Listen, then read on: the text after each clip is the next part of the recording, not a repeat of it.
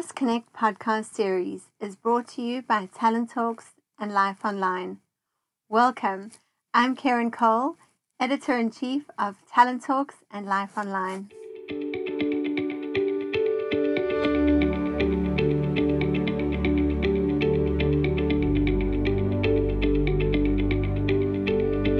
Welcome, everyone. This is Karen Cole from Life Online and Talent Talks. And today I have with me Martin Probst from Profound Leadership. And Martin has had a very interesting career. He has been on a mission to maximize human potential and achieve peak performance in a supportive work environment. And so far, Martin, this has seen you do some extreme hours. So I don't know if you want to take over and just introduce yourself and tell us a bit about this journey you've been on. That sounds great. Thank you very much, Karen, for having me. And uh, hello, everyone. Uh, great to be here. And uh, yes, I am on a bit of a journey, probably longer than I expected, but I did start my own business about 10 years ago. Actually, yes, in my 10th year. And a lot has uh, happened. And really, I uh, started to realize that emotional intelligence is such an important topic where we probably just don't know enough to really master our minds and furthermore really feel comfortable in our skin and really actually have that uh, opportunity to connect to our emotions. Martin, today you're joining us specifically to discuss how we can take charge of our emotional and mental well being. And in your article, you refer to the skill of emotional mastery. What exactly does this mean, and why is it such an important skill to learn? Why the emphasis on it, especially in today's world? Yeah, emotional self mastery is such a big word uh, to to kind of outline it in a very simple way. I believe emotional self mastery means that we can approach our feelings with a great sense of curiosity you know that's that curiosity that we had as a child where we had to, wanted to know everything why why why. And i think especially as an adult we sometimes forgot how to utilize that wonderful trait. Because our feelings will teach us a lot about ourselves if we actually listening to them. I believe too often in today's busy and ever-changing world uh, we actually try to suppress our emotions rather than embracing them and um, I think once we do connect with our emotions, we can then live up to our full potential uh, and, and actually live in harmony. And to me, that is what emotional self mastery is really all about. Is that living harmoniously? Absolutely. And harmoniously, maybe to elaborate even a bit more on that, quite often we try to make sense of the world from a mindset perspective, which is, of course, very important. But aligning or, or harmony, meaning that we actually say what we feel, but also feel what we say, bringing that in harmony is really an important part. Tell us a little bit more. In your article that's recently been published, um, you discuss the, the dimensions of emotional intelligence. What are those? Yeah, there's actually four dimensions or, or, skills, if we want to call them. I often refer to them also as a bit of a quadrant because it is so easily outlined as a quadrant. And they are the first two quadrant that focusing on ourself, and then the second two quadrant that are focusing on others. But let me get started perhaps with the first quadrant, which is all about self-awareness, and that's where emotional intelligence really starts off it's the ability to recognize and understand our own moods, emotion, and feelings, and actually also being aware of the effect that we have on other people on an emotional level. And this stage is really important because individuals with self awareness, they actually show greater self confidence. And I think we all would like to have a bit more confidence, especially in today's uh, uncertainty. So that self-awareness is a really important part to get started. And once we created the self-awareness, then we actually can move into the second dimension, which is all about the self-management.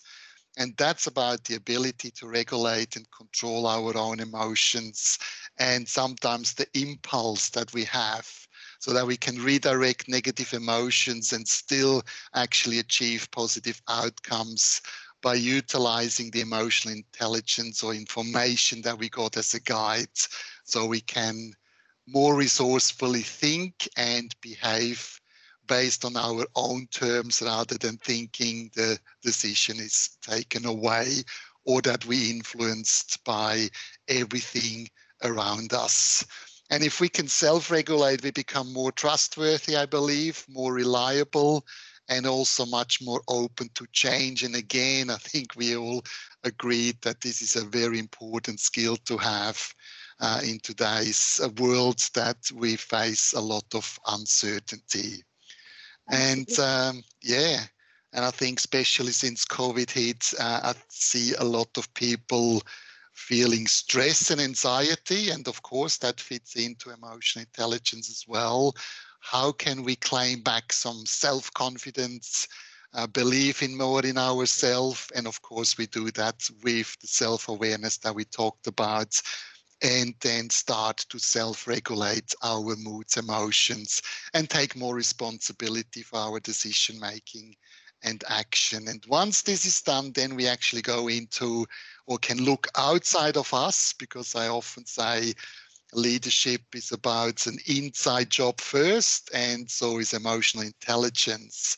And once we have our emotions under control, then we can start to look at uh, what we call social awareness, which is the third dimension of emotional intelligence. And this is then really the ability of individuals to understand other people's feelings and emotions and then respond effectively to where they are from an emotional point. And this is, of course, an important step because leaders do need to have that empathy and compassion that we often hear um, in the same sentence with emotional intelligence.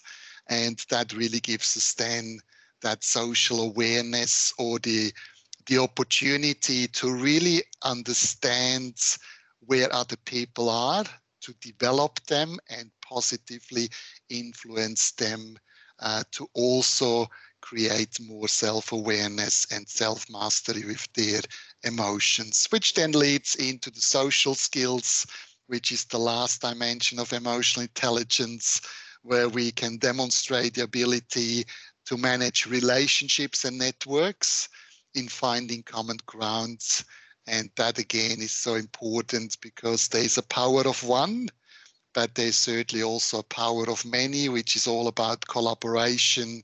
And we can certainly achieve much more when we have the skills to build those long term relationships that are built on win win outcomes, which is, of course, also an important part of emotional intelligence. You mentioned as you were speaking just how important you know having high emotional intelligence and being able to to regulate your own emotions is so important to being able to build trust. And I'd like to explore that a little bit more because I think that's one of the areas that we are struggling with most. And as the world has already moved and continues to move into into one in which social contracts will will continue or will dominate in terms of the the the type of relationship established between leaders and teams or organizations and employees. And, and trust is so central to those those social contracts. What is that relationship between you know emotional intelligence and trust? Why is it so important? What is that balance that we're needing to find? Or what are the skills that we're needing to grow in order to achieve that? Yeah, that's a, such an important question, and thank you for asking. Trust, um, and let me maybe elaborate a bit more with that emotional intelligence because there is trust, certainty, comfort. We quite often refer to as comfort zone, and then there is a lot of chaos around us. So what I'm talking about here is one is the internal state, how we interpret things in our life and how we make sense of the world that we live in. And the other thing is then how we respond back to what is happening around us. And emotional intelligence really helps to build that certainty and trust, not outside of us, but actually inside of us. So the trust that we can deal with any situation that life throws in our way. So, as more trust and certainty that we have within ourselves, as more chaos we can actually then deal with what we have around us. And there is this beautiful correlation because people who don't have self awareness or emotional intelligence in the first place, they are way too affected by everything that is happening around them. Of course, at the moment, uh, COVID. Now, of course, there's some sort of effect on all of us, but the question is how much do we let the external environment affect us? And as more we kind of are affected by what's happening around us, as less trust we have in ourselves. And that's where we try to really control other people, but in a very unresourceful way. And that's the spiral dynamic that goes downwards because then we're losing even more self trust because we're putting a lot of effort in.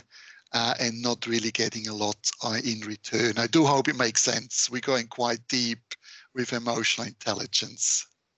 Tell me, how have you seen this in the work that you've done uh, with leaders uh, throughout these years? How have you seen this play out? You know, when a leader displays very low emotional intelligence versus displaying high emotional intelligence?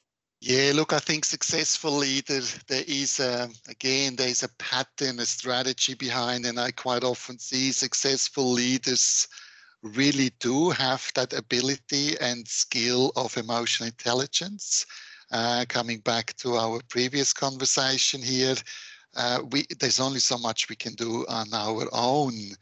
Being able to tap into other people's emotions, uh, helping them out to step up with their awareness and self management of emotions by sometimes tapping into their belief system, what is working for them and what's not, and really helping them along that is certainly something that I see in successful leaders.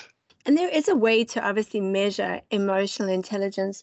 Do you think we're doing that enough? Do you think it's important to have this objective measure when wanting to develop your own emotional skills, or is it just something that everybody should should kind of know that they're needing to do and no matter how good you think you are, you know, you should continue to develop those skills? There's absolutely always more to it. There's always improvements. I think we are all work in progress. Uh, we are never really there, uh, thanks God. Otherwise, what would we do if we uh, completely accomplish our tasks and skills? That would be a very boring world.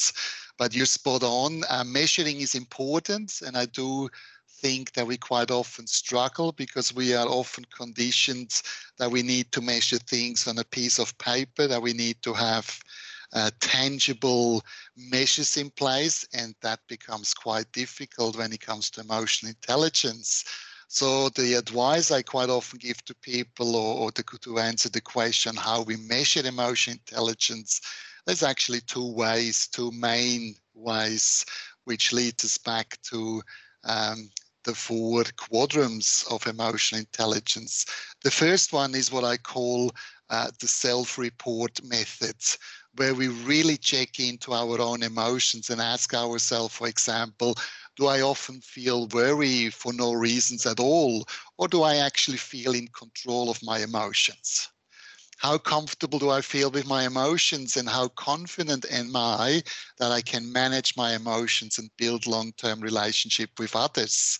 And the answer to those questions probably will give you a really great insight at what level you are with your emotional intelligence. Now, of course, emotional intelligence is also about relationships and people skills. So, on the other hand, you can also ask other people what they think about your emotional intelligence. So, maybe you want to ask the people around you, and if that's in your family, in your team in your workplace, you can ask them, do you think that you're really good at reading other people people's emotions well? Do they think that you manage emotions effectively? And do they think that you actually understand the emotions of other people and where they are at the time being when you have a conversation with them? Now, having said that, with the second part, we need to be careful uh, because please keep in mind their rating um, are often based on their behaviors and what they kind of observe, but they are not always seeing you.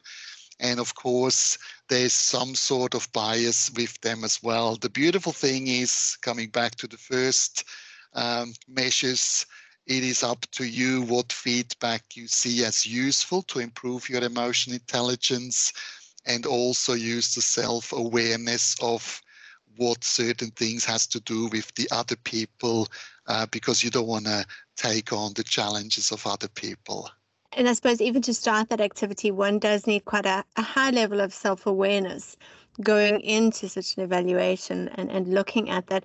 And typically, a relationship that one would really benefit from uh, through a coaching relationship. Yes, absolutely.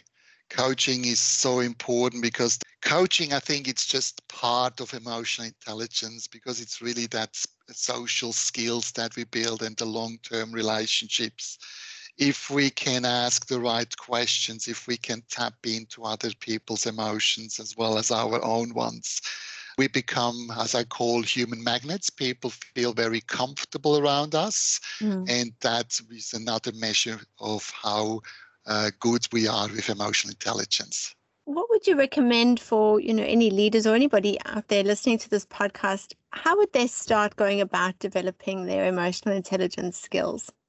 Yeah, sometimes it can be almost a bit overwhelming, and uh, even that has to do with emotional intelligence. This is when we perhaps try to do way too much in too little time. So let's go back to basics, and uh, in other words, to the first quadrant of emotional intelligence where you're really simply focusing on creating more self-awareness around your own emotions. So coming back to being curious and tapping into your emotions. And for example, uh, I hear often people talk about that they're frustrated with the situation.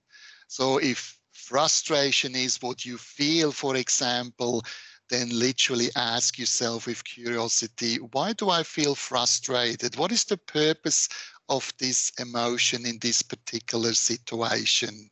And interesting enough, you may feel like we are surrounded by roadblocks in our life. So, in your life, particularly, where you are uh, consciously putting effort in but not receiving the rewards. So, in other words, the emotion of frustration may want to indicate that what you are currently doing is simply not working and that you need to change your approach in order to achieve your goals.